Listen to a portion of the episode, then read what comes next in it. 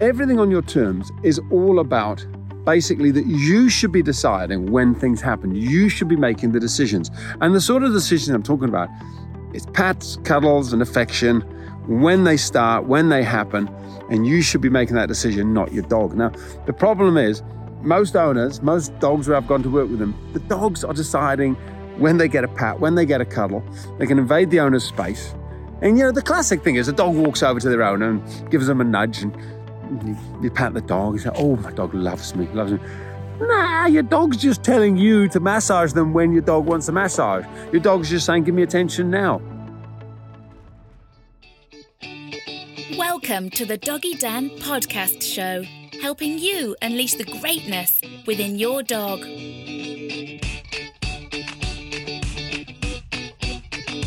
Hi there, Doggy Dan here.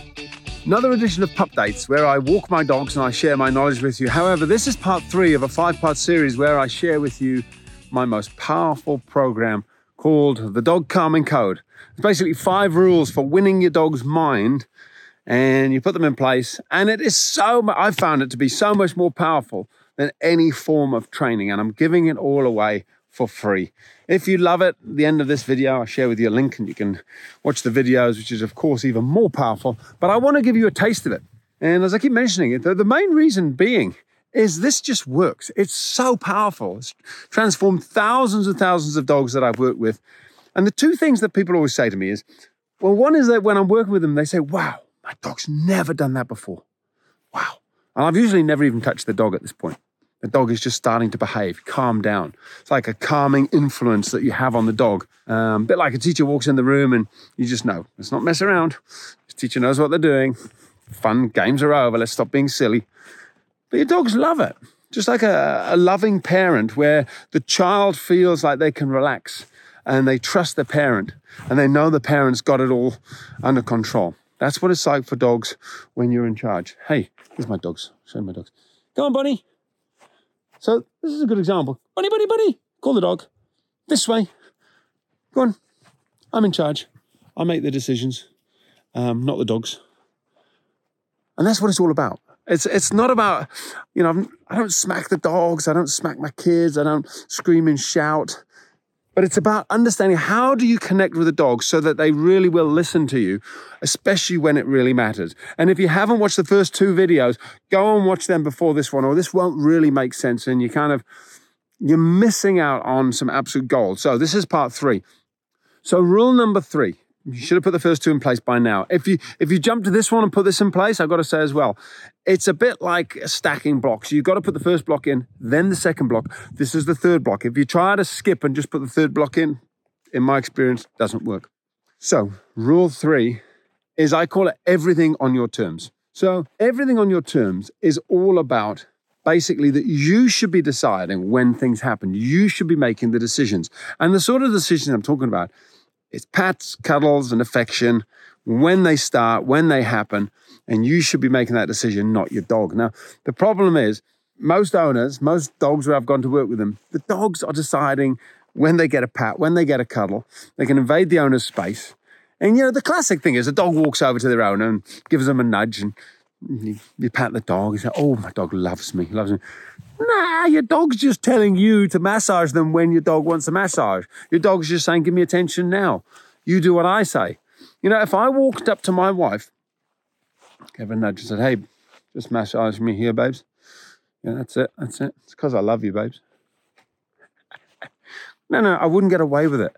And if I then said to my wife, Hey, when she stopped, Hey, keep going. I didn't say stop. Don't stop till I tell you to. That's not love. That's just me telling my wife to give me a massage. That's not how it works. You know, I don't tell my wife what to do. So why is your dog constantly telling you what to do? Now, I know you love your dog. I know it. I get it. It's a bit like you can't have your cake and eat it. You know, you can't have the cake and eat the cake.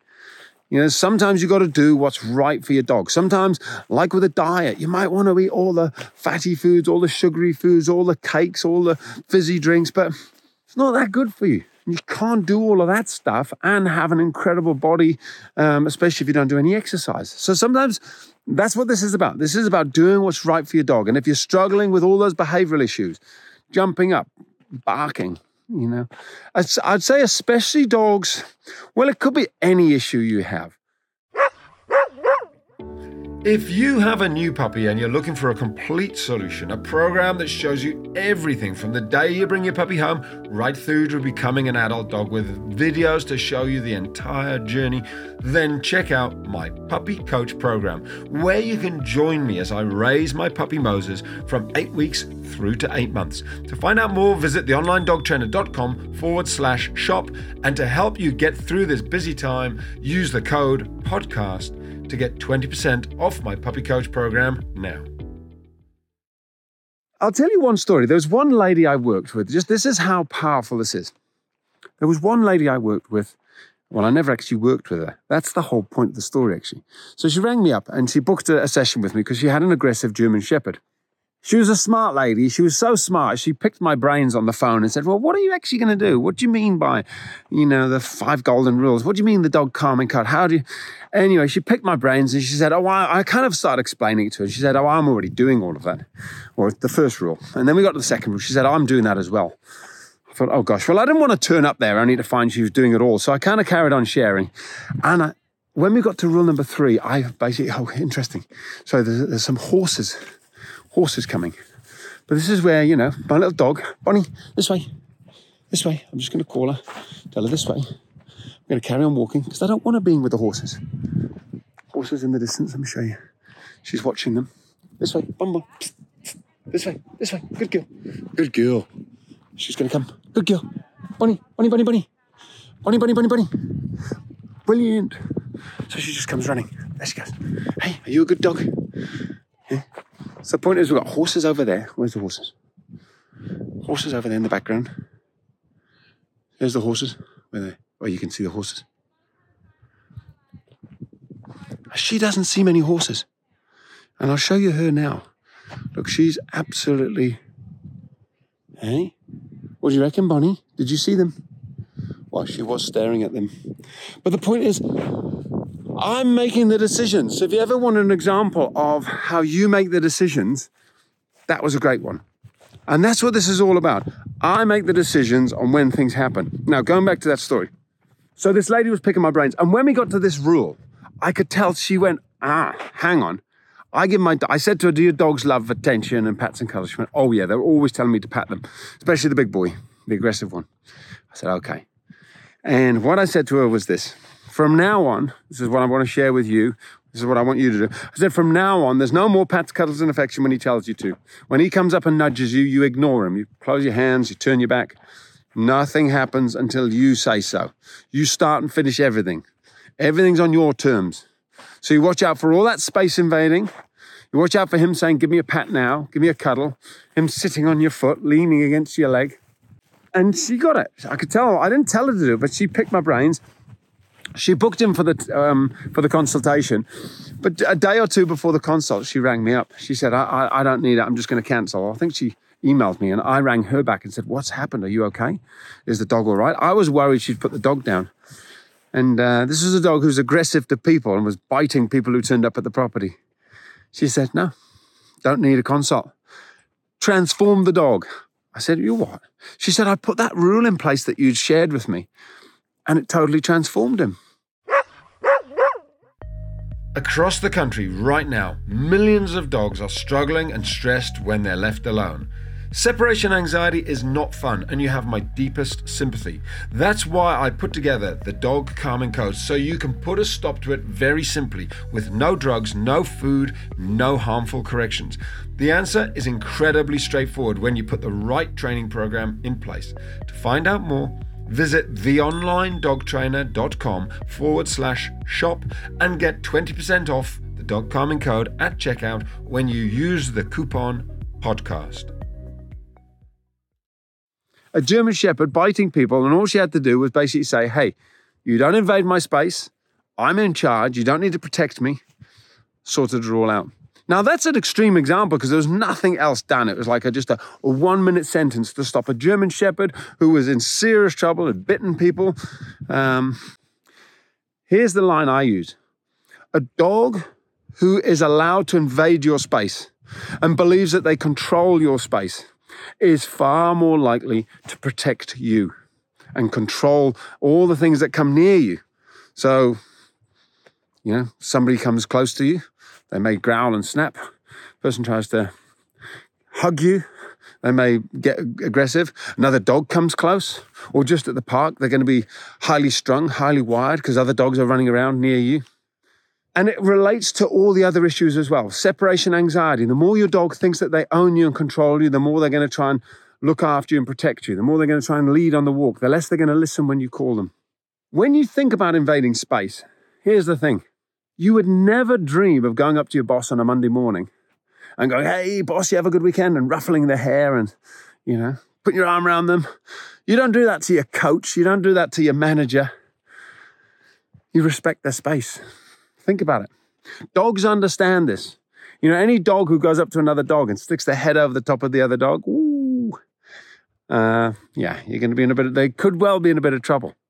Dogs understand the importance of space. You know, I had a dog called Jack, and he taught me a lot. One of the things he taught me was absolutely you don't invade the king's space.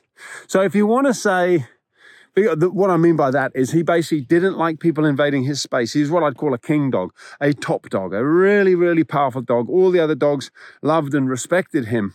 But he showed me, yeah, you don't just invade my space. You're not allowed just to come into my personal space and tell me to pat you or, or you know, lie on top of me. So what I want you to do, this is rule number three. Basically, from now on, you can still pat your dog, maybe let's say once an hour. Doesn't sound very much, but you know, you're awake for 16 hours a day. Call your dog once an hour, give him pats, cuddles. You can sit and watch a whole movie with them. It's not that you can't love your dog, but it happens when you decide.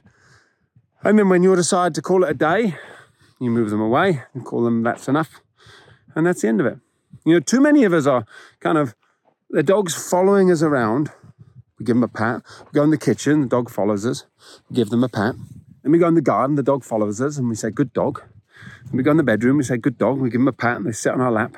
And, so, and then we say, Why is the dog always following me? He always follows me. Well, of course, because you're rewarding the behavior you don't want. So, rule number three ignore your dog. No pats, no cuddles, no affection. Unless you call your dog over to you, you call them over, then you can give them the pats, cuddles, and affection. That's rule number three. Simple as that. Put it in place, see how you go. And this is a small rule, but it's the one which can happen many, many, many times a day. So don't think it's not important, especially when there's lots of people in the house or if you work from home. Yeah, this is a big one. Uh, and of course, if you want all the videos, access to the whole program where you can see me putting it in place, click on the link below and get started today. All right, Doggy Dan here signing off. Another edition of Pup Dates. That was Golden Rule number three. Two more to go. Bye bye. That's it for another edition of the Doggy Dan podcast show. Please go to theonlinedogtrainer.com forward slash podcasts to find the show notes and a lot more information on this topic. Thanks for listening. To keep the show rolling, the best way you can help out is to like, follow, subscribe on Apple Podcasts, on Spotify and YouTube, and wherever else you're listening to this. And if you want to get great snippets of dog training tips and tricks once a week, absolutely free, then sign up for my Pup Dates newsletter at the bottom of any page on theonlinedogtrainer.com. You can also find me on Facebook, Instagram, TikTok, and Pinterest. Take care and have a great day with your dog.